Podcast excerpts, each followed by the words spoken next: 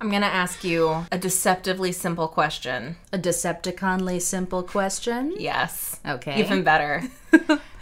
Who gave the best performance in the movie? Oh my gosh. Frances McDormand because she took it the most seriously and didn't go completely off the rails. People get into these movies and they're just like, how crazy can I act? Lots of it because I'm a serious actor. Done. I yeah, John Malkovich was a bit of a surprise. Oh, good night.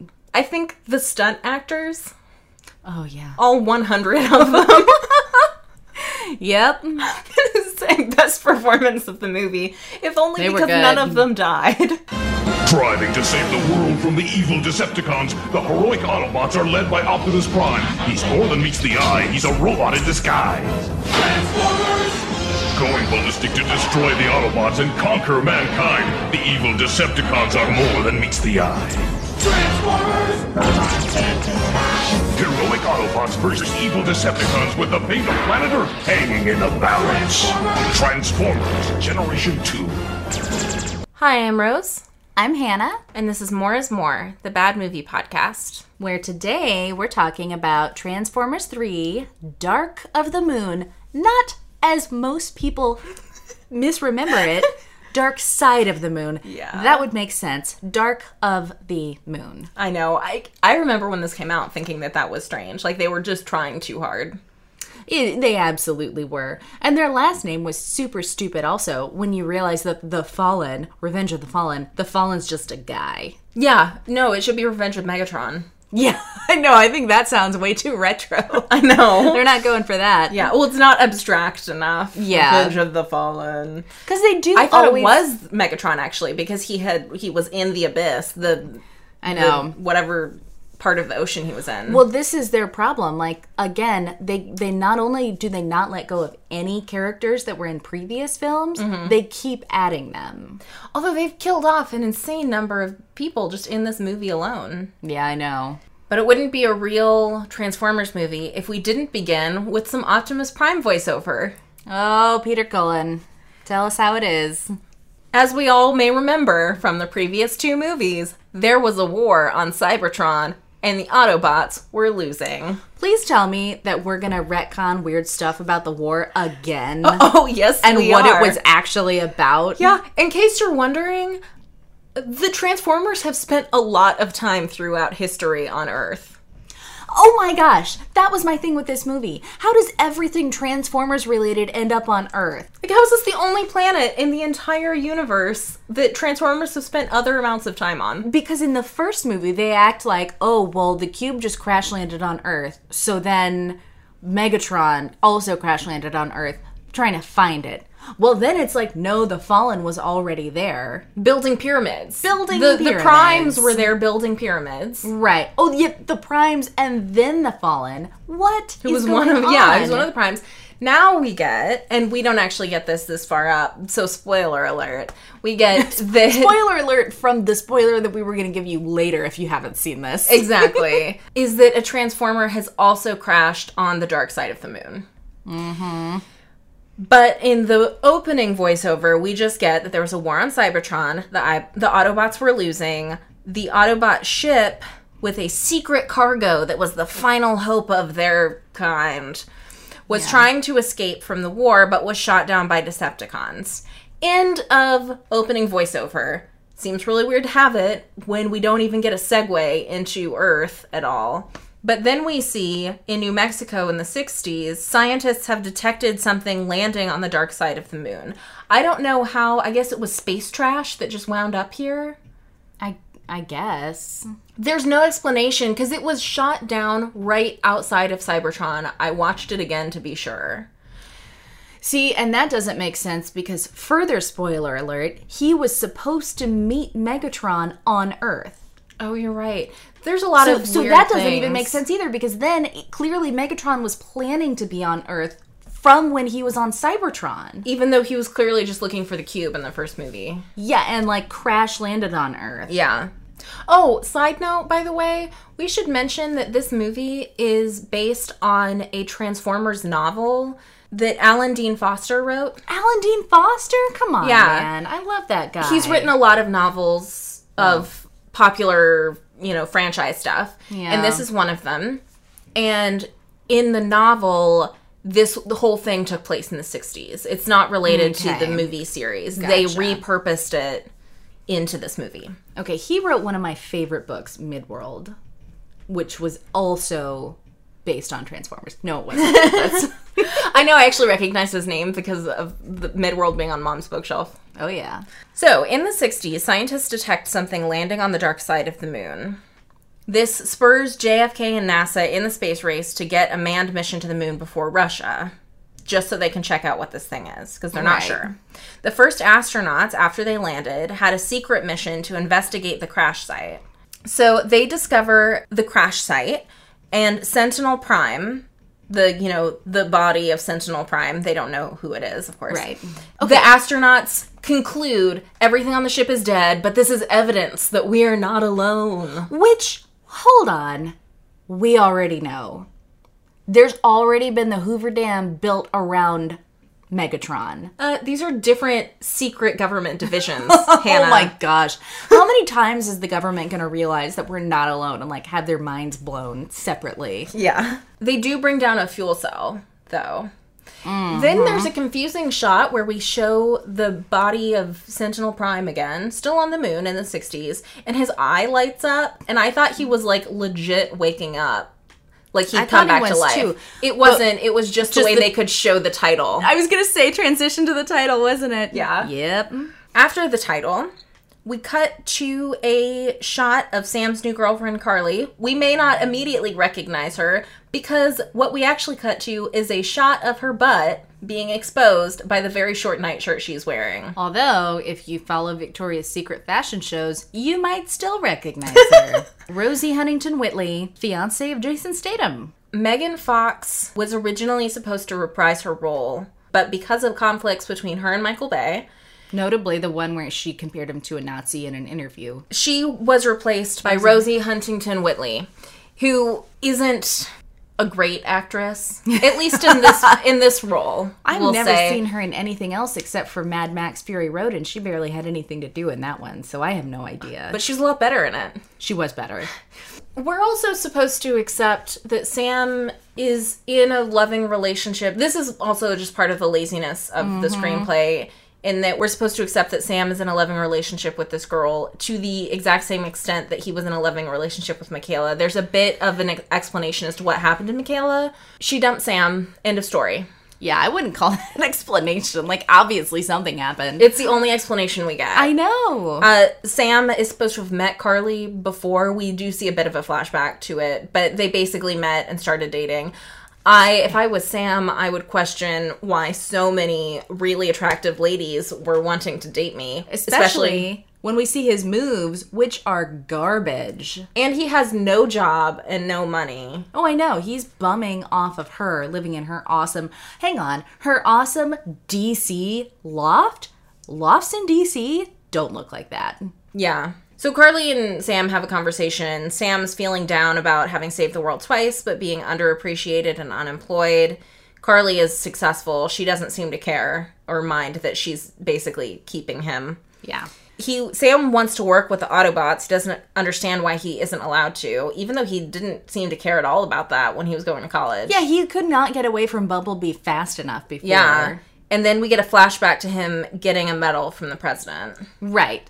So this is where he met Carly because she was uh, some sort of intern on the British embassy Yes. because she's British. And Obama's giving him a medal. He spots Rosie Huntington Whiteley across the room.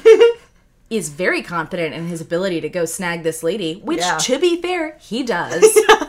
with terrible moves and classic hilariousness.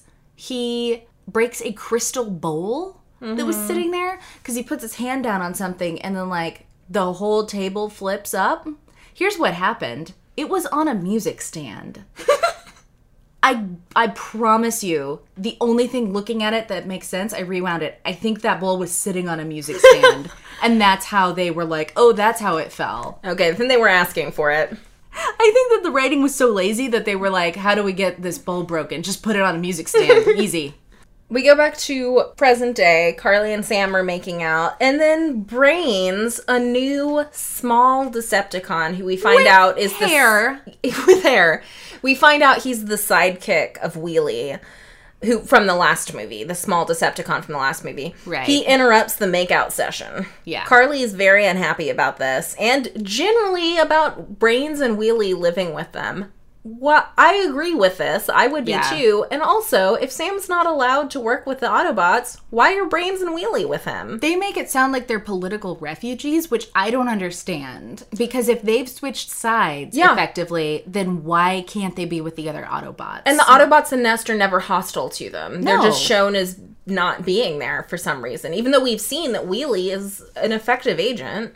yeah. And we also see them watching Star Trek, um, so we get a bit of a Spock cameo. Woo! Not the last one in this film. Yes. Sam leaves his apartment to go on interviews, only to run into his parents who have been on a world tour. Just in case you were wondering if we could have a movie without Sam's parents in it. We cannot. No. And they will get dumber every time we see them. Yeah. They also decide to just stay for a long time, even though Sam is in interviews and starting a new job. His parents don't really make choices. They just like have brain fire. Syn- syn- their synapses fire and they do stuff. Yeah. Sam's car is this old beater because Bumblebee is now on missions. And Yeah. he's kind of mad about that. But he can't get his car started to go to these interviews, so his parents drive him. We leave Sam for a while to go back to Optimus Prime, who's talking about how Earth is now better protected against the Decepticons. They have Energon sensors around various cities and buildings. So that they'll know if Decepticons are around. So now the Autobots have time to interfere in human conflicts around the globe on behalf of America to prevent mankind from bringing harm to itself. How obnoxious, on a scale of 1 to 10, did the Autobots seem right now? Was it 15? It was close. Also, how dare you take away our agency to screw our own lives up? Yeah. If we want to, trust me, we will find a way. Yeah. And let's not forget, Autobots aren't really that much better. Oh, right? Like you couldn't fix your own planet. Yeah. You're here because your planet died in a huge war that you lost. Exactly. There's an action scene with Bumblebee and a new Italian Autobot who's named Dino, although apparently, according to the Wikipedia page, he's also named Mirage. That must be the mm. toy. Oh, that makes sense, yeah. They're in the Middle East fighting terrorism. Josh Duhamel meets with a Russian informant who says they've been experimenting with alien technology at Chernobyl. So Nest goes to investigate. Everyone waits to put on protective gear until they're literally inside the facility because that's the way radiation works. Oh yeah, they go. This place isn't livable for another twenty thousand years. But yeah, and he's like, blah blah blah. I'm gonna put this on once I get inside a building, which theoretically might offer me more protection from radiation, like Yeah. inside the building. They find a metal case with Sputnik markings that's emitting energon readings. The Decepticon Shockwave, who is new, Not Soundwave. unrelated to Soundwave, who's also in this movie. Oh, guys, come on. I know. Shockwave shows up with his pet Decepticon, Driller, who's like a giant worm. Uh, they attack, but Optimus forces them to retreat. Optimus recognizes the thing in the metal case as an engine part from a long lost ship. I Oh. wonder what ship he could be talking about. They're spied on by the Decepticon Laserbeak, another new Decepticon, who looks very much like a Oh, condor. That thing was stupid looking. Yeah. Laserbeak kills the Russian informant who told Nest about this after thanking him for his service to He the says, Decepticon. Pleasure working with you. Like he like okay, here's when people say that in the tone that he said it, like he was pulling one over on him. Like, I guess you did, you just murdered him. But here's when you say it like that. When they're still alive and don't realize that you've pulled one over on them. Yeah. Like you don't say it after you murdered them. Yeah. We go back to Sam, who's having a series of bad but hilarious interviews. Am I right? Oh. Weren't they oh. hilarious? They were not, Rose. what film are you watching? Before he has an interview with John Malkovich, who's just the worst in this movie. Yeah. and he- really pointless. You could have taken Oh. his character out completely, and it wouldn't have changed. I the know. I said this when I was watching it. I was like, if he doesn't show up again at the end and do something useful, I am gonna lose it. Spoiler alert: He does not. And he, their version of making him quirky was like, oh, look at what a toxic workplace environment he's created. Look how bonkers he is. Yeah. And I was like, yeah, he's just the biggest jerk you've ever met. Why is this funny? Yeah. There are actually people like this, and they're terrible. This is a movie that is filled, again, like the last one, filled with characters that are these huge personalities that mm-hmm. aren't especially funny, but take a lot of time and energy from the viewer to establish and C and all of this stuff who don't contribute anything meaningful to the plot or hardly anything meaningful to the plot. And yet we have to waste all this time on their eccentricities because they're supposed to be hilarious. Yeah, him, John Turturro, Alan Tudyk. It's like the director said, make a choice Chang. that feels too big and then go farther. Yeah, and whoever Chang is, the Yeah, actor. Ken Jeong. yeah, Ken Jeong. Yeah. Um, Michael Bay said in an interview about the movie, he said, One thing we're getting rid of is what I call the dorky comedy. What? He was referring to the twins, Mudflap and Skids, being gone. That's not dorky comedy. That was racism. Well, yeah, it's not dorky comedy, but also everything else that's left into it is the exact same type of comedy that Mudflap and Skids was. If that's what he qualifies as dorky comedy, that's every bit of comedy that's in the movie. yeah. Anyway, Sam gets hired by John Malkovich because he received a recommendation from the board. So now he works in the mailroom at this company that specializes in telecommunications and aerospace. Question mark, how do they still have a mailroom with this many employees in it? Right. And also, who's on the board that recommended him? We I- later find out it's Patrick Dempsey. Oh, I wasn't sure. I thought for sure it had to be John Turturro. No, no, it's it's Patrick Dempsey, Okay. who we haven't come up against yet. I can't believe he's in this movie. It's but biz- there are so many of those in this one though. Mm-hmm. Frances McDormand. I can't believe she's in this movie. Yeah. Sam visits Carly at work and meets her creeper boss, Patrick Dempsey. He's not so much a creeper as like overly friendly. Patrick Dempsey is clearly super into Carly. He's given her a well paying job that, as far as I can tell, she's not qualified for. It's maintaining his antique car collection. The problem is this this role was originally written for Michaela, and Michaela would have been able Oh. to maintain an antique car collection because of her mechanic father. Right. they shoehorned it in that Carly is doing this because I guess she's just good at business stuff. That's true. Um, Megan Fox was already being prepped for the role when she got taken out of it. Yeah. So But Patrick Dempsey is clearly super into her and she is oblivious to it. And I feel like she can't possibly be as oblivious as she is because she doesn't seem to think that anything, she's not giving Sam this kind of like, oh, I just put up with him because I get paid so well. Like, she Yeah. seems to find all of this behavior completely acceptable. So the way that I would take that, and I, I this is too deep for this movie, but the way that I would take that, if this was real life, is that she wouldn't want to admit to herself that that's what was happening because she's getting paid so well. She has a great job. It makes her seem like Sam is just the guy she can hold on to right now, but she's really like planning on marrying Patrick Dempsey in the near future. Like, Ah, I didn't get that It's vibe. this weird thing of she doesn't seem to have any problems with the way Patrick Dempsey is treating her, which is clearly like I don't I don't like this relationship at all, and I don't know Yeah. why it bothers me so much. Because normally I don't really care about it, but I think it's how oblivious she seems to it, which is completely unrealistic. Yeah. Back at Nest, Frances McDormand shows up. She's the director of national intelligence. She is our current unlikable bureaucrat. And guess who her assistant is? It's only Lane from Gilmore Girls. She looks the same as she has for the last like 20 years. The role itself is slightly more nuanced than the last unlikable bureaucrat we had. Yeah. But really, she's there to serve one purpose, which is to create unnecessary obstacles and slow the plot down. yeah, exactly. Frances McDormand gives Optimus a quick brief on the moon mission and what they found there, which we have already seen. Optimus and Ironhide go to the moon to inspect the Ark, which is the ship that was blown up trying to leave Cybertron. As far as I can tell, they don't question how it made it to Earth's moon. they never question how anything ends up on Earth. Yes. Like when you think about it, it's not weird at all that all of the remaining robots are here on Earth. Yeah. Because that's where everyone has ended up. True. Well, yeah, because the last movie there was no reason it specifically needed to be Earth. Uh, No. They were just gonna blow. They just needed to blow up a sun. Yeah. They retrieve Sentinel Prime and go back to Earth. Hold, hold on.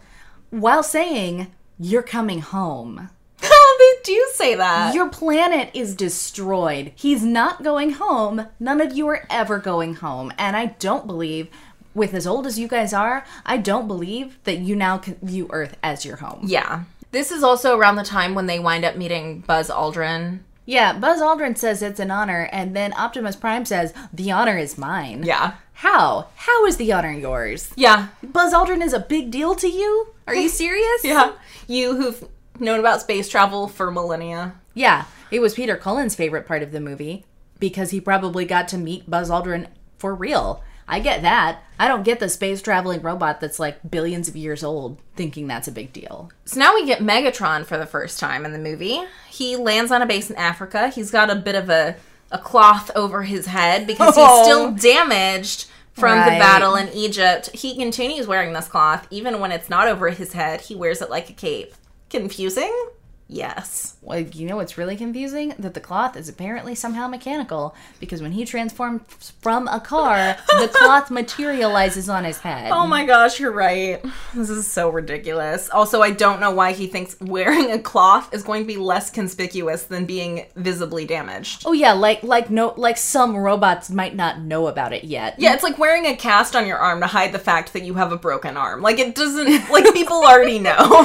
Yeah. Starscream is at the base waiting for him. He is still the worst. Oh. We had such high hopes for you, Starscream. No, he has not changed from his first character change where they turned him into a sniveling coward. Yes. Kowtowing so and so. Yes. Soundwave or possibly Shockwave. It was a little bit difficult to keep track. And You know la- what you know what Soundwave and Shockwave needed? Ethnic accents. Actually, that would have been helpful. Well, maybe they were onto something. Um, except that I would have had to remember which ethnicity was Soundwave and which one was Shockwave. So that's also the problem. When you throw all of them at you at once, you Mm-hmm. can't process which one is which. It only works if there's one of them. Yeah. And actually, the reason I had such an easy time recognizing Dino was because he was red. Like, the color was more helpful than Yeah. the accents were. Soundwave and Laserbeak report in that the Autobots have discovered the base on the moon and returned with the cargo, which is Sentinel Prime and also five pillars, Yes. which we'll explain later. Megatron orders Laserbeak to kill all human collaborators, including some employees at Sam's new company. dun dun dun! so shocking. I know. Um, here's the deal with Decepticons in this movie. Mm-hmm. Now that they can have hair, they also have saliva sometimes. You're right. It's weird. Yeah. It. uh, Because in previous movies, they would at least try and keep it to be mechanical things, so it'd be lubricant or oil. yeah. But they've kind of just stopped even trying for that. Yeah, and in this movie, they actually changed some of the uh, like in in fight scenes later. We see that their fluid is red Yeah, I saw. I was like, "What is that?" because they want it to look like blood. Like they want you to feel more viscerally. I think they realize that like it's hard for people to care a whole lot about robots getting destroyed, and they were like, "Well, let's make their blood red." yeah. So then we see Sam at his first day at work. It's awful, of course. Carly visits him in a two hundred thousand dollar car given to her by her boss. It's a work car, so she doesn't see a problem with it. And that here's my question: You need to find out exactly who else at your company has a two hundred thousand dollar work car. two hundred thousand dollars, and it's got the car door that opens up instead of out, and it's like a really cool looking car. Like this is not a company car, and the fact that she can't see that and at least acknowledges, "Oh, I know, but I really like the car," Yeah, makes me so angry. I know. Then we see that Chang is stalking Sam. I don't remember what his mo- name is in this movie. Me either. So it's going to be Chang from here on out. Right. I think it was Chang- maybe Wong, but oh, maybe so. it's hard to think of him as anything other than Chang. So Chang from Community or Mr. Chow from The Hangover. Yes. playing the same part he always plays. Oh, he's constantly the crazy person. Yes, and of course dialed up for 11 because we don't see him very much, so he has to fit a lot into a little. He's seen Sam in pictures with the Autobots, so he knows who he is. He gives him secret information on the dark side of the moon, which says that the Autobots are in danger. This, by the way, is while he has jumped on top of him on a toilet. Yeah. I mean, this is that thing of Chang. Just, Yeah. ugh, it's, and it is his style of comedy, but It it's, is.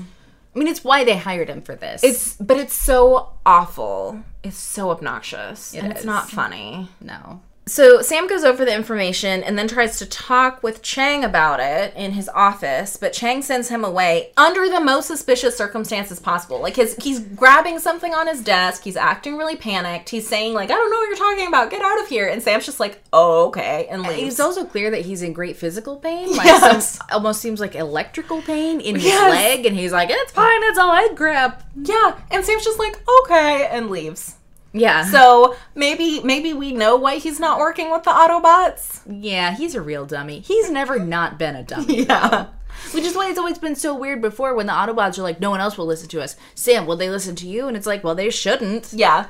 If they are listening to you, they're sure to be fired, like the last guy that did, John Turturro. So now we get what I think is the weirdest scene in the movie. Correct me if I'm wrong. Chang is killed by Laserbeak in his office. But this happens by he argues with Laserbeak and then he pulls says that- out two guns from his waistband, points them at him like Laserbeak, points them at Laserbeak like he's a gangster, Who wants some chicken dinner now?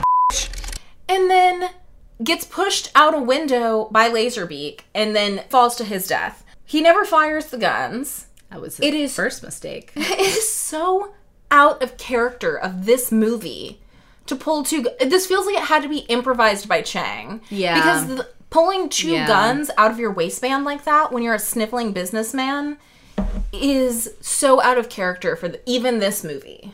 Yeah, it really is. It's weird. Laserbeak disguises himself as a printer in the office because he's calm and collected under pressure, which is why he then attacks the man who tries to use him to scan a document. I did not notice that. yeah. He and then he runs away and Sam is now aware that something fishy is going on because he's super smart. Sam goes to Nest headquarters with Carly, which is disguised as the Health and Human Services building. The guards won't let him in and Sam goes nuts. Oh, yeah. He knows the best way to deal with government officials that don't want to let you do something. Just yell at them a whole bunch. They love that. Try it with cops, too. Yeah, he's like he's yelling like he's a crazy person. He's trying to run his car through the gate. He's yelling about let me talk to Optimus Prime. This is not the way to get to into a super secret building. Also, why did he bring his girlfriend along? This isn't Michaela, guys. Do you remember how this is a completely different character? She has no relation. She's never met the Autobot. I think she's met Bumblebee, but she doesn't know any of the Autobots. She wasn't involved in any of the previous battles Yeah. why do you bring your girlfriend? There was a reviewer who thought that Sam in this movie was a parallel to the way Michael Bay felt about how bad the reviews were in the last movie. Oh, what? That he was underappreciated, that he was being Oh. criticized for no reason, that he wasn't no one, you know, the, these things. And I and it's hard to not see that in the movie mm-hmm. once you've read it. No, that's really true, especially since Sam keeps saying it a whole bunch. And he also, like, especially with, like, these are all the things I did because these movies made so much money. Yes. So hundreds of millions of dollars. Yes. He was unhappy though at the number of Razzies the last Transformers movie was nominated for. Oh, exactly. So I can see him being like, these did so well. How dare you say they're terrible? yeah. Yeah. That may have colored may have colored a bit of my view on this film, but the problem is when Sam is literally just yelling, that's not a script thing, that's a director thing. You could have easily shot this film where Sam is just trying to reason with the guards and get in the gate, the way Yeah. Sam's character does. He was pretty angry in this whole movie. But yeah, the anger level of this, it was like a child throwing a tantrum. It Yeah. was bizarre. yeah. Because when he finally gets over it, he's angry, but in a different way. Yeah. Bumblebee comes up and it's like, "Oh, hey Sam, like, no, I know this guy. You could let him in." And Sam's like, "Oh, hey Bumblebee, it's been a long time since I've seen you. You don't have time to just come around the garage and hang out sometimes on your super secret missions?" And I'm like, "I'm sorry. In the last movie, Bumblebee was crying, literally crying Yeah. about being left behind while you went to college, and you were just like tough beans." You sound like you're mad that your ex girlfriend has a new boyfriend. Yes. And isn't there at your beck and call anymore. Well, guess what? Bumblebee has worth. He Yeah. deserves to be happy. he has people who appreciate him now. And now Bumblebee feels bad about having a job. Bumblebee's so emotionally abused in these movies. is. I didn't care for this scene either. As you can tell, it made me made me really upset on Bumblebee's behalf. yeah. But Sam still gets let into the super secret nest headquarters with Carly. Yeah, why wouldn't you let some guy and his girlfriend, who one of whom seems very unstable, into the ju- just because an Autobot says, "Yeah, I know this guy." Yeah. Anyway, so they go into the building. Sam tells Josh Duhamel about what happened. Frances McDormand starts quibbling about security clearances. Too late. Classic bureaucrat. This is too late. For one thing, he already knows way too much about the Autobots and the Decepticons. You're not at least gonna listen to what he has to say. Like, no, get out, and you're not allowed to even be near Optimus Prime. Optimus Prime, chances are, is just gonna drop by his house one day. You yeah, can't I know, control right? that. and like drop some major secrets on him. So then we Sam is not a witness to this. He's just hanging out in an office somewhere. But we do show now Optimus bringing Sentinel back to life with the Matrix of Leadership. I still can't get over that name. It's the worst name I've ever heard. It does sound like it was invented for a children's cartoon. So that's accurate. or like Six Sigma business leaders. Like it's Oh, so yeah. boring. The matrix of leadership. You're totally right. Children aren't going to hear that and think that's something I want. Yeah. You know, this is such a minor point. I know why they didn't explain it, but I was a little bit confused as to whether Optimus had a matrix of leadership because it was the one that Sam brought him back to life with, or if he had a matrix of leadership because he's a prime and can manifest them at will. Please let him just have like five in his pocket at all times. Yeah, because we know that the matrix of leadership is not a tangible object that can be passed from person to person Yeah. when it's not convenient. Well, yeah, no, that that would- have been great if like he Yeah. gets brought back to life and he's just like, "Oh man, I hate that you went to all that trouble. I have like three of them right here. If you had just reached into my pocket, man, they're right here." it kind of felt like he just has an, an infinite supply. Like he can just conjure up matrices of leadership whenever matrices of leadership Thank whenever he wants. Sorry. I was going to say something. Oh man. Optimus catches up Sentinel on everything that's been happening. And Sentinel says they once had hundreds of pillars. So, oh man, if I knew what a pillar was, that would mean something to me. right? Well, I'm going to tell you what a pillar is. Okay. The pillars make a space bridge which can be used for teleportation. Optimus says it can be used for good. Frances McDormand says it can be used for evil. Which is literally true of any road. You're talking about Yeah. a road. You can transport anything down a road. Yeah, Frances McDormand's just like, I don't like it. I don't trust it. I don't understand it. I don't care for it. And bring more aliens back because that's going so great. I feel like we're just going to attract more homeless aliens. McDormand then goes to meet Sam in her office. Uh, he sends him home with protection in the form of Bumblebee, and then declines his help, saying, You're not a soldier, you're a messenger. Which is weird because he actually has very few messages. He has not, I would not have defined his role throughout these movies as that of a messenger. no, and he also was instrumental in winning several actual physical battles. Yeah. So, a bit of an odd comment. Yeah. Except that they bring it up later. This is just a point they they would like to use. So Sam decides to be responsible about this whole thing and go get help from John Turturro, who we may remember is our as our unstable former Sector 7 agent from the last two movies. Who I was hoping to not have to see in this. Well, too bad. Yeah. We meet John Turturro in his mansion where he is on the O'Reilly factor. And there is a an unidentified old man in in camera Yeah. on his side that's just walking around. He's like cleaning maybe a little bit. Maybe I don't. He doesn't look like he's cleaning a whole lot. He looks like he's just walking around and picking stuff up slightly from off the floor. Yeah. I really feel like you should clear the doddering old men out from the room before you do a live television interview. It can't be that hard. Close the door. Yeah. We find out after the interview ends, John Turturro is now independently wealthy for some reason. No explanation as to how this happened. No, but he got that cash, and now Yeah. he's got a mansion and the worst servant in the world. Yes, Alan Tudyk is his personal servant. Oh, I forgot about that guy. I was just talking about the old man. Oh, that. yes. He's got a litany of terrible servants. Alan Tudyk is his assistant. And he's not really terrible. He could have been far worse, although it is again a per- an unnecessarily complicated personality for a, an unimportant character in the movie. He apparently played a very similar German role in 28 Days, and which I've never seen. No. But he said in an interview that he decided that this was just like the same guy. Oh, you know, I was confused. I thought that maybe he wasn't German. So his name, his character name is Dutch. I thought maybe this was actually a Dutch accent. Oh. and that's why oh. he was called Dutch. I was I I was torn on whether he was German or Dutch, which would have theoretically have a similar accent. It's a Germanic language. Uh, yeah, kind of. And it's not such a great German accent that I felt it could be nothing else. It's not great. I mean, he, he plays a ridiculous man who appears to have a backstory that we are never privy to, but seems important to his character. And that that's weird.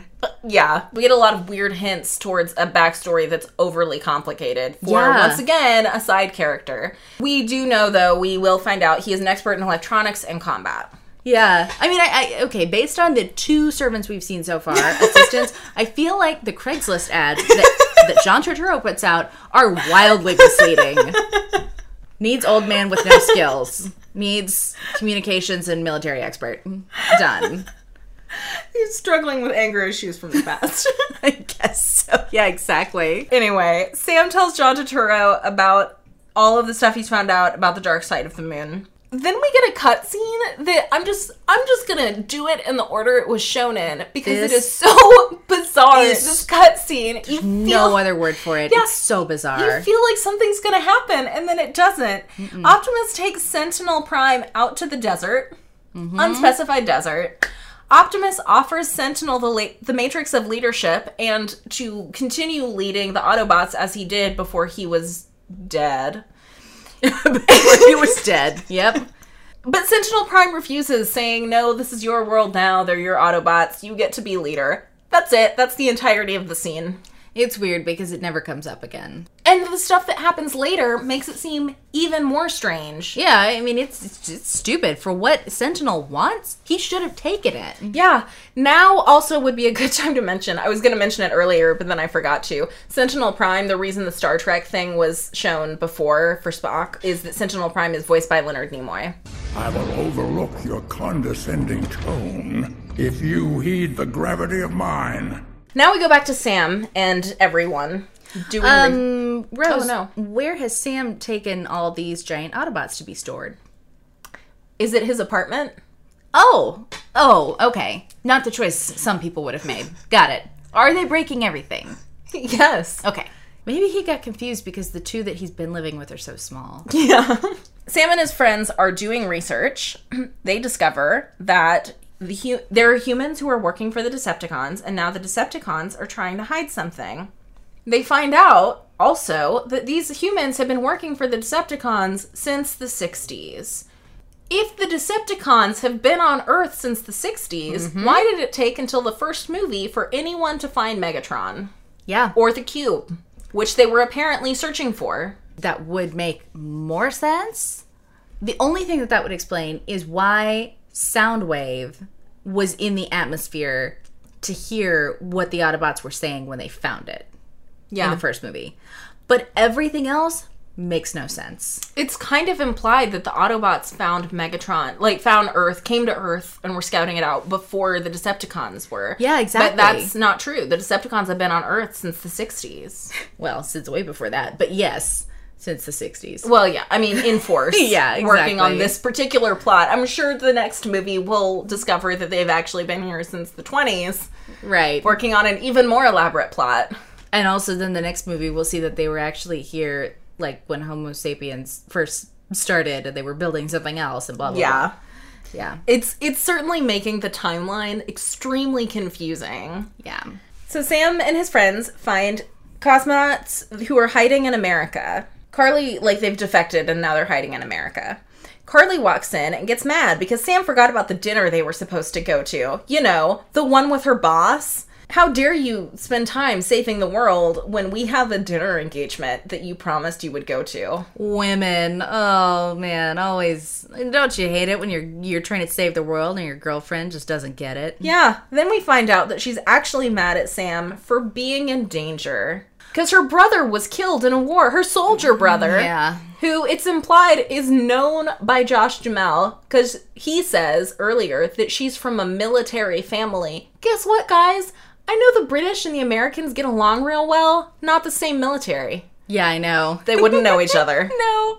Carly leaves in a huff. Her character is way worse than Megan Fox's. It's. Ever was. I miss Megan Fox so much. for a lot of reasons, and that's weird. Yeah, because also because the relationship was never established, I don't care about it at all. I don't buy for a second that they're soulmates. I don't. I feel like they should probably break up because they have nothing in common. Yeah, agreed.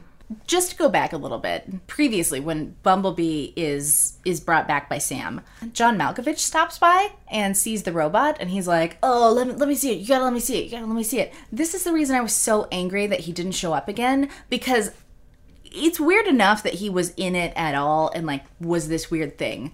But then they made it seem like he was to come back again. So they had him come back for the dumbest scene in the world where he tries to box with Bumblebee.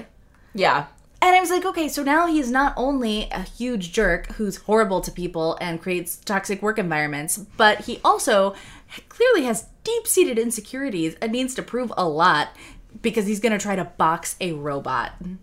Do we also even know why he shows up at Sam's house? Sam works in the mailroom, and this guy's like in charge of a division of the company. Like, Yeah. they're so far apart. I can't remember a reason, and it kind of implies weird surveillance. Yeah, it is So- odd. I have no idea. He just stops by, and then after like getting knocked over by Bumblebee, he's like, "Okay, that's fine. I'm leaving now. I'm leaving. That's all I wanted." And then he doesn't show up again later. Yeah, we never see him again. What? What was that scene for? Yeah. The first scene, normal. This scene makes it weird that we don't see him again. Yeah. So now Sam and his friends go hunt down the cosmonauts in a club. When John Turturro starts asking questions, the Russian pull weapons out, and Dutch goes crazy. Oh, just he starts beating people up. This is where we find out about his deep-seated anger issues and his com- combat expertise. He's to like be snapped out of it in order to not kill everybody. Yeah, and then he's like, "Oh no, did I do that thing again?" Like this is such a complicated backstory for a character that doesn't matter. It's so weird. It wouldn't have been weird if he had just been like in control of himself, but also fighting. It's that thing where you feel like somebody thought it would be funny. Because actually, if the Russians hadn't pulled weapons, you wouldn't even need anyone to fight them off. Because as soon as Dutch is pulled off them, the Russians are like, oh yeah, let's show you some pictures that we took. Yeah, that somehow does not escalate things into a bloodbath. No, it doesn't. They just wanted a German to beat them up. That, sound, that sounds like Russians. Just Yeah. brushing that off. They're totally cool with it. The Russians show them. Pi- I don't also know how they have these pictures because they would have had to steal these from like the Kremlin before they left. Oh, not only did they steal them, they carry them around hmm? still. yes. Like, if you don't want to get killed, don't do that. Right, if you're secretly defecting to hide in America, maybe don't bring sensitive documents with you. Yeah. The Russians show them pictures taken of the dark side of the moon by Russian satellites before the US got there that shows that the Decepticons took all but five pillars from the landing site. Do you know what this means? That the Decepticons have pillars. It was a trap! Oh no! Oh no! Oh no! They wanted them to do that. Yeah. Oh no! They wanted them to find Sentinel Prime. Yeah, I know. I, I was like confused also until they were like, oh no, it's a trap. And I'm like, oh, I'm glad you said that because I would not have gotten that. Yeah. Why couldn't the Decepticons take all of them and the Sentinel Prime? They didn't take Sentinel Prime because they didn't have a matrix of leadership and therefore couldn't revive him. They were counting. See, the Decepticons play a deep game. They were counting on a lot of things to fall into place, especially since they didn't help the Autobots actually find Sentinel when they got there. They kind of just Yeah. waited around for Optimus to find him in his own time. For and then a long time. Sam surmises the rest of the plan was to take Sentinel, who's the only one who knows how to operate the space bridge, build the space bridge, and then get on with their nefariousness. So Sam alerts Nest, calls up Frances McDormand, like you do when you mm. have her number. He warns her what's going to happen, and then they're attacked by Decepticons on the highway. Not Nest. You might be thinking that the Decepticons were attacking Nest. They're not. They attack Sam and his friends everyone sam and his friends and optimus and every everyone make it back to nest where sentinel prime reveals he made a deal with megatron a long long time ago J'accuse. Well, I guess I don't have to. Hear, he already admitted. yeah well also this didn't stop the decepticons from shooting the ship down The Decepticon shot the ship down? yeah Oh, plot hole. First one. Maybe- I'll let it go. maybe the decepticons shot the ship down so that the autobots would think it was gone and then they took it to the dark side of the moon yeah. although that still causes a lot of problems Nope. because Nope, sentinel would still be stupid. dead Yeah, still real dumb. I don't know. Sentinel kills Ironhide. Let's all take a moment of silence here. Oh, that's a guy that I heard of. He was the one where everything he said sounded like a catchphrase. Oh, yeah, I'm not gonna miss him. He also destroys most of the interior of the Nest building. Frances McDormand decides she's going to blame the whole thing on Optimus Prime and walks out. Like any good leader does. yes. Sam goes home to find Carly is still gone, which makes sense because she was going to dinner with her boss. Mm-hmm. He goes to his parents, who give him a relationship pep talk. Guess what, Sam? She's at dinner with her boss. She didn't leave forever. She went to dinner. As we see, when he later tracks her down there, I don't know why we needed the relationship pep talk. Maybe they just wanted to admit how ridiculous it was that he was with another super hot lady. Kind of. I mean, his parents were like, if you dump this one, you're never getting another hot woman again. Yeah. Like, maybe not the values you should teach your son, but whatever. Which track records, yeah, not the best reason to stay, but track records show that he will absolutely get another super hot girlfriend because these are literally his two only girlfriends. Yeah. The other girl that he made out with, also super hot, even though she was a Decepticon. Yeah. Sentinel sets up the pillars around the Washington Monument. Megatron monologues his evil plan to a sniveling Starscream. Is there any other kind of Starscream? Well, there was. Not anymore. So he's monologuing a lot, but we don't actually get a lot of specific details on what the plan is. But we do get Sentinel saying, On Cybertron, we were gods, and here they call us machines. so many questions. yeah. How were Yeah. they gods on their own planet when that was all they had? That's Yeah. like saying that humans are gods on this planet. There are only, I mean, well, at least we have animals we could lord it over. that's true, even if they don't understand it fully. we there's nothing else but transformers on that planet. They Yeah. can't be gods. You're just changing the definition of the word god to mean transformer. That's all you're doing. considering that some of you are tiny. Yeah. How are they gods compared to Sentinel Prime? yeah. Also, on this planet we're just machines. Yes. Pretty you sure are literally machines the way we are biological organisms. Yeah, like- That's just a definition. if you look closely at the definition of machine, I think you'll agree that you are one. yeah. We certainly haven't enslaved them into be toasters and stuff. Like the Autobots are respected members of the American military. Yeah, it also machines doesn't necessarily imply that you're not also sentient. Then we get to Patrick Dempsey having dinner with Carly. Sam shows up. Dempsey tells them that his father worked for Decepticons. So again, we have this reference to people in the 50s and 60s working for Decepticons. Mm-hmm. He just inherited the problem. Oh, poor Dempsey. Feel so bad for him. Inherited a client. He doesn't even call them a problem. I thought he's well. There you go. So he's even worse. Yeah. Um, this also implies that the Decepticons are paying him. Yeah, it does, which is bizarre. Yeah. They try to escape, but Carly's car is a Decepticon Soundwave, which is funny because I would have thought, oh wait, no, Shockwave maybe was the one with the pet. Oh. So confusing, but I'm just like this. This is a hardworking Decepticon that he can both be somebody's full time car and go off and do missions. Yeah, so they drive away in it. He he transforms into himself and spits both of them out and then grabs Carly back and then drives away with her. Yes. The Decepticons put a recorder. Dis- so you know he he's Sam has essentially been caught by the Decepticons. They put a recorder Decepticon on Sam's wrist, which disguises itself as a watch, and orders him to spy on the Autobots, or they'll kill Carly. I think this was also the point where Patrick Dempsey makes his physical show of force with Sam with a very mild slap. So I I should mention that a bunch of Decepticons came through. I don't think it's the space bridge, but maybe it was. They were a little vague on when the space bridge is fully complete and when it's not. it's weird because they do come mm. through some kind of bridge, but then they act later like that wasn't the space bridge. Yeah, but a bunch of Decepticons come through and hide themselves all over the planet. So Decepticons are basically a force to be reckoned with right now. Sentinel Prime. To be fair, they always have been. Apparently, that's why the Autobots are on Earth because Well, yeah. they were so outnumbered. I know, and they're like, now there's 200 Decepticons here, and I'm like, it felt like there were 200 before, though. Like this doesn't Right. feel like a new. When thing. did we ever run out of Decepticons? Yeah. guys? Sentinel Prime tells world leaders that Transformers are going to mine our planet for resources until their world is rebuilt and they leave in peace. Sounds like a no lose situation. I, I wouldn't call that leaving in peace. Like, Yeah. you'll leave in peace, Once but you won't be here in peace. Well, and once we've essentially destroyed your planet by removing all resources from it, Yeah. then we're going to leave in peace. The one condition is that Earth, to the whole p- leaving in peace thing, not to this happening. It's happening no matter what. But they will leave in peace if Earth kicks out the rebel Autobots, which is Optimus Prime and his friends. Sam goes back to Nest. Totally welcome now. Frances McDormand welcomes him with open arms and asks if he has any more information. Totally cool with everything.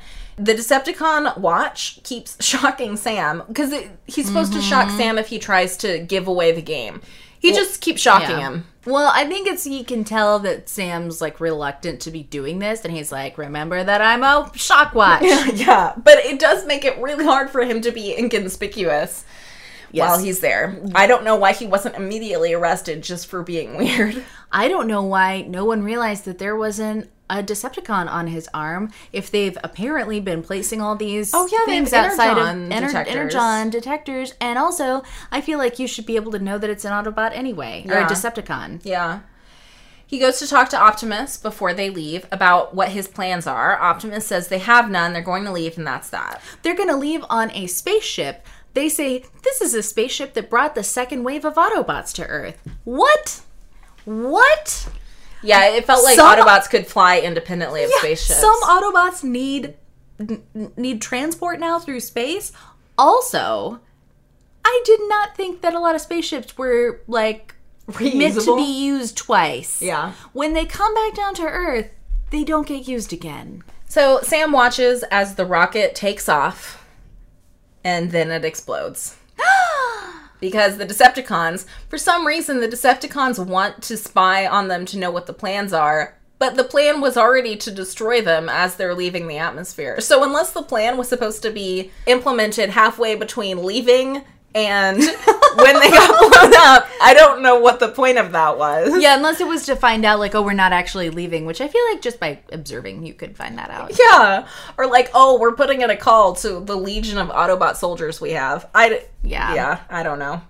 So Sam goes to rescue Carly. Now we're going to switch cities from Washington D.C., where this has all been taking place, to Chicago. I don't understand. They may have a perfectly good explanation in the movie that I just missed, but I don't understand how Carly got from D.C. to Chicago with Patrick Dempsey. I totally missed that this even happened. Chicago is where the Decepticons are setting up their space bridge. So this is the city it all have. They say repeatedly that it's Chicago. I don't know why we change cities, but we do. Yeah. Just so everyone knows, we're now in Chicago. Sam goes back to rescue Carly, Tyrese Gibson, who has been working at this base, and he decides to go with him because he's angry about the Autobots being killed. So we show up in Chicago. Mm-hmm. And this is now theoretically the beginning of the big final battle, right? You would agree with that? Yeah. We have an hour left in the movie. Yeah. This is what made me split the viewing into two parts. Yeah. Because I could not handle it. This is so bizarre on a pacing level that there's this much of the movie left, and yet there's a the just feels like this is the last. I thought it was only going to be you know 30 minutes left, and Yeah. it was an hour. This is also when we get Patrick Dempsey explaining that the resources that the Decepticons are planning to mine from the world are actually human slaves. Nice. He, he's talking to Carly and he tells her this. I feel, personally, it would probably be better if they transport humans to their planet rather than the planet to our solar system. It does seem easier. However, what's their atmosphere like? And do they have any agricultural resources? That wouldn't change though if we were having to work on their planet. What do you mean? No, I There's mean like no reason for them to transport their planet to our solar system because, for one thing, I can't even imagine what that would do to our solar system. I thought they were putting their planet on our planet though. Like I thought they were just bringing all the stuff from their planet to our planet. This was very poorly explained and confusing. Yeah. For how much time they had to explain all this, I didn't really understand what was happening. I thought that they were just transporting the planet next to our planet, which would have really severe ramifications on our solar system. Yeah, I I thought that it was it was in our planet because that's why whenever the bridge started working, stuff started appearing in the sky. Oh. Well, maybe that. Well, maybe it is true. Anyway, human slaves. That's the point. So the Decepticons start destroying the city and terrorizing the people as a sad song starts playing.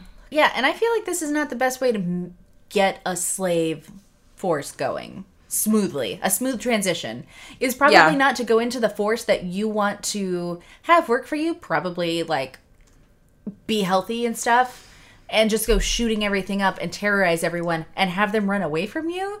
You should have posted sentinels outside of large populations so that nobody could flee from you and then not hurt everyone that you want to do manual labor for you. I mean, you capture your slave force your way, they'll capture their slave force their way. I feel it's just a difference of opinion. You know what? I will. Oh, can you delete that part that I just said? yeah. No, no, no one needs to hear that I'm going to follow through on that plan. Sam and Tyrese show up at the building where Carly's being held. I don't know how they know where she is, but they're very specific on knowing where she is. Now that we're in a different city, I also don't know how that happened. Yeah. This was the point when I had to rethink whether the whole, for, whole first half of the movie was actually taking place in Chicago, but that's not true. It is news to me that any of it was in Chicago, so they did a great job of that as well. Yeah. But just as they're trying to plan to get into the building, and Tyrese is like, no, it's pointless. You can't make it in, which makes me wonder why he's even there. Yeah, the right. Autobots show up, having taught Earth a valuable lesson about taking them for granted.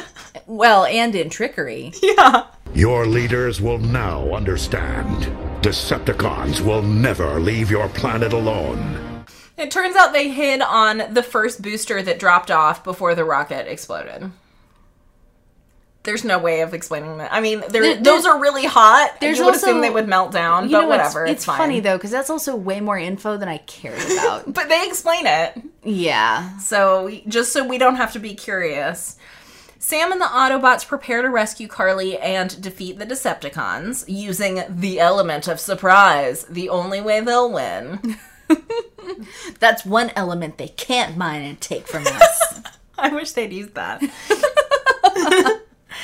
The Decepticons, meanwhile, revel in their overconfidence. Megatron and Sentinel Prime bicker over who's in charge. And Megatron, I feel like, is not gonna like where this winds up. yeah. You know what though? To be fair, he's missing like half his mm, brain. He is. He's. I don't. He would never naturally be the leader in this case. No, come on. A, you're damaged. B, you're not as big as the other guy. Whatever. Yeah. Sam sneaks into Patrick Dempsey's apartment, threatens him at gunpoint, and is thrown out the window by a Decepticon, but lands on an Autobot ship that's been hovering below window level, which rescues Carly and shoots up the apartment, somehow without killing Patrick Dempsey. Although they did appear to shoot up his suit. Did you notice it had a ton of holes in it? No, I didn't. Uh, so here's the thing. Maybe he had his jacket on a hanger or somewhere else and then put it on before he left. He's totally undamaged. Yeah. And yet, there's lots of holes in his suit. There's no explanation for that. Even if that was supposed to be flying glass shards, nothing on his face. No Yeah. cuts, nothing. He's not, yeah. Which then just makes me think that he's a Terminator. Except Ooh, even wish that could be Terminator's skin gets damaged. right. Oh man. Yeah. Patrick Dempsey runs off and warns the Decepticons that the Autobots are here and fighting back. Sam and his friends notify Nest about what's going on and, you know, where things are located in the city and all that stuff. We also get the word cupola said about 12 billion times in reference to how they'll know which pillar they need to take down. I don't know what this word is. I, I literally had to look up the definition of it. Yeah, I guess everyone. But every other character uses it. Yeah, everyone else knows what that is. Yeah, in case you're wondering, I it's, don't know what it it's a small dome, especially a small dome on a drum on top of a larger dome, adorning a roof or a ceiling. Listeners, if you know what this is and thought it was stupid that we didn't know, keep it to yourselves. Yeah, Don't care. never heard this before, and that is literally the only way. They kept saying it back and forth to each other. The one on the cupola. All of these military guys, they Yeah. know they know these And architecture. Carly, Carly terms. was the first one. It's on the, the left cupola. Quick, guys, on the cupola. Like, it was everywhere. It was so confusing to me. So, a bit of a vocabulary lesson from Transformers 3. first time that's happened. Yep. Now we get the big final battle scene, which I'm mostly going to summarize with a battle happens. Mm-hmm. Josh Duhamel refers to the Willis Tower, proving he's never lived in Chicago before. What is it really called? The Sears Tower? Nah. I've never heard anyone refer to it as the Willis Tower unless they're saying, Did you know that the Sears Tower is technically called the Willis Tower? the battle also includes Optimus fighting Driller, Sam fighting Soundwave, Bumblebee fighting someone, Starscream dies, which is unfortunate, but only because I'll never hear the name again. He was an awful character. That was the best name. I know, it really was. At one point, Sam ends up with these blasters, is what they're called. Oh, yeah, on his hands. Yeah, I don't understand. They're like, oh, here, these are blasters, and they the Autobots give them this. Why do the Autobots have a weapon that is suited to a human hand? Well, yeah, and then why didn't they give it to Nest agents, to Sam in previous battles, to. Yeah, I mean the options are like you made it here, which opens up this whole. You've never made anything else here, mm-hmm. so that's weird. But it's it was so bizarre to me. Like, why did he slip it onto his hand? If they had just written it a different way, it would have made more sense. Yeah. So Optimus is fighting Sentinel Prime, who says, The needs of the many outweigh the needs of the few. How are we counting the many and the few in this situation? There are way more humans than there are Transformers. Uh, well, we don't know that.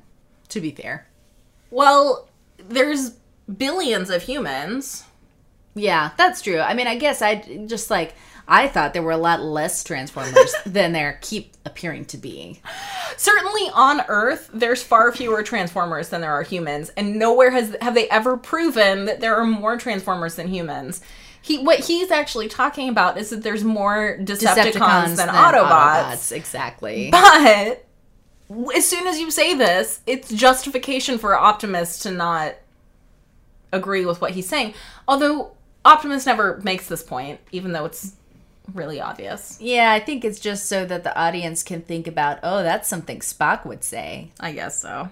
Nest destroys the main pillar that's in the process of transporting Cybertron. Dempsey restarts the pillar, even though Sam is there trying to stop him. He, once again, is just the worst at that. Yes.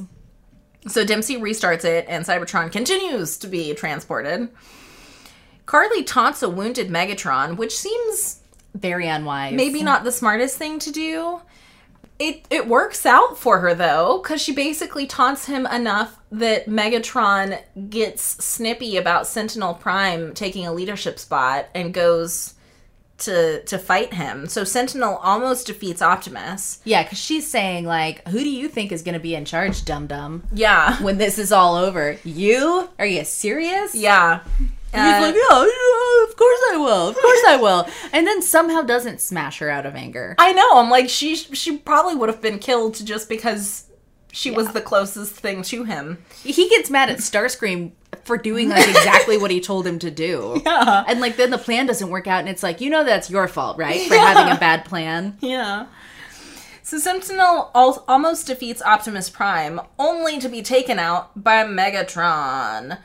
And then Megatron tries to like make a deal with Optimus, to make things the status quo again, like they were.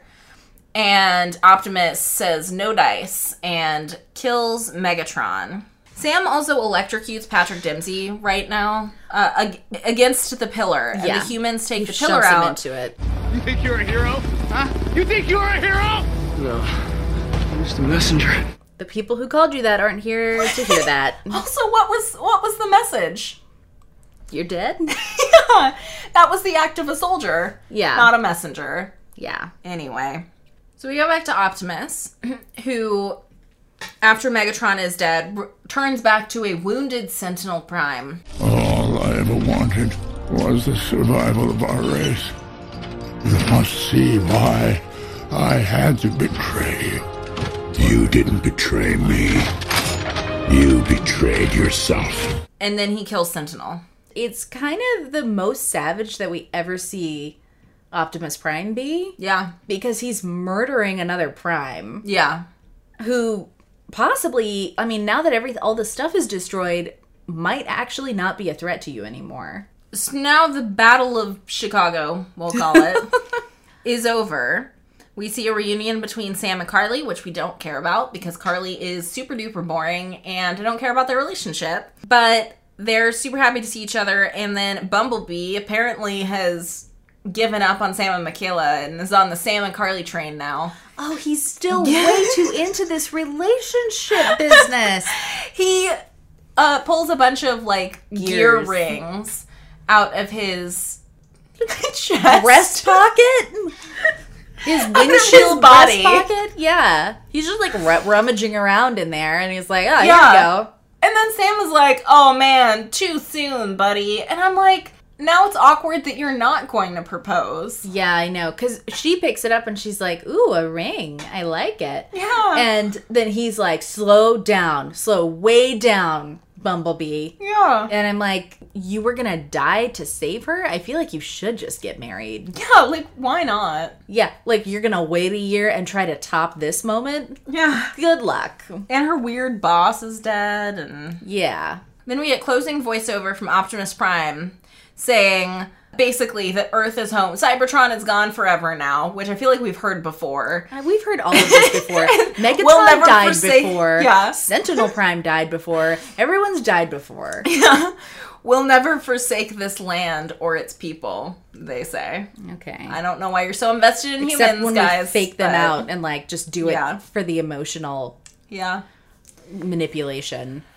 And then we get another Linkin Park credit song. They're keeping it consistent. That was still Linkin Park? yeah. I it looked it up to check. like it didn't. Yeah, I know it didn't, but it was them. This movie was filled with three other songs that were bland and like soft pop rock and they Mm-hmm. just it was weird Yeah. and they didn't seem to suit the movie at all. Well, do you know how long the credits were? They had time for a Linkin Park song, a Paramore song, another song by a band that I didn't recognize and didn't care enough to look up, and then a bit of the soundtrack. That's how long the credits were. That's nuts. They were also long enough for an early credit scene wherein we see more of what we saw a little bit of in the movie. Apparently, so John Turturro comes back and he's like in the command center with Frances McDormand, and they had a hot night in Quantico once or something, which is the most unbelievable thing I've ever seen uh, in this Yeah. entire movie. I kind of refuse to believe that John Turturro's character has had sex with anyone ever. because I don't want to picture that poor lady. and then at the end, he's like, "Oh, "I love you," oh, I'm like. And she's like, arrest him. Yeah, I know, but So like weird. smiling, like it's Yeah. it's fine. I like this. No, you, Right. no, you don't. Yeah. So apparently, five hundred and thirty-two cars, I think, were destroyed in this. um, Wow. so he got them for free from insurance companies because they were all flood damaged. So the last movie was a critical failure. Not commercial, but critical failure. This was also a critical failure. But even though the last movie was terrible and this movie was terrible, it still had a budget of $195 million. Oh my goodness! and made a box office of $1.1 billion. I'm sorry. What was the box office? 1.1 billion. That's so upsetting. I just I just can't believe that there were enough people who thought, yeah, that last Transformers movie was pretty good. I want to go see this one. There are so many people that thought that though, especially that live in China. Yeah. Y- you can't be that nostalgic for Transformers after all of these movies have come out. They also it just gets to the point where the action takes up so much time. It's just boring. I mean, the plot is almost incomprehensible. The characters are no one anyone cares about, and then the action scenes are so long. It gets so boring. Yeah, I mentally checked out of the action scenes a lot. Yeah. And that honestly that happens with kind of the whole movie. You just check out at certain points because it's so long and there's nothing holding it together. Yeah. It's all just scenes of things happening and like we said, so many of them don't even mean anything. It's mm-hmm. like, oh, this guy, you never know when you're actually going to need to remember that a character exists. Yeah, because when you look at the number of characters on this list that have defined and unique personalities versus the number of characters you actually need to remember because they're important to the plot. And what's hilarious is that Patrick Dempsey was one of the blandest characters in the movie, and yet he was actually important to the plot. Yeah, I know. So we will return, of course, to Transformers like we do at a later date. Mm-hmm. Because we can't miss out on Dinobots, which show up in the next movie. What are you saying to me? But for now, we'll put it on pause. The next movie we're going to do is Jupiter Ascending, Starring Mila Kunis and Channing Tatum. a Channing Tatum with more of a beer gut than I want when you have that many shirtless scenes. Oh. He clearly didn't care about this movie. It was between other projects for him. nice. And that's what's next on More is More.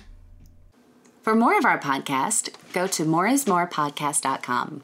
To contact us, write us at moreismorepodcast at gmail.com.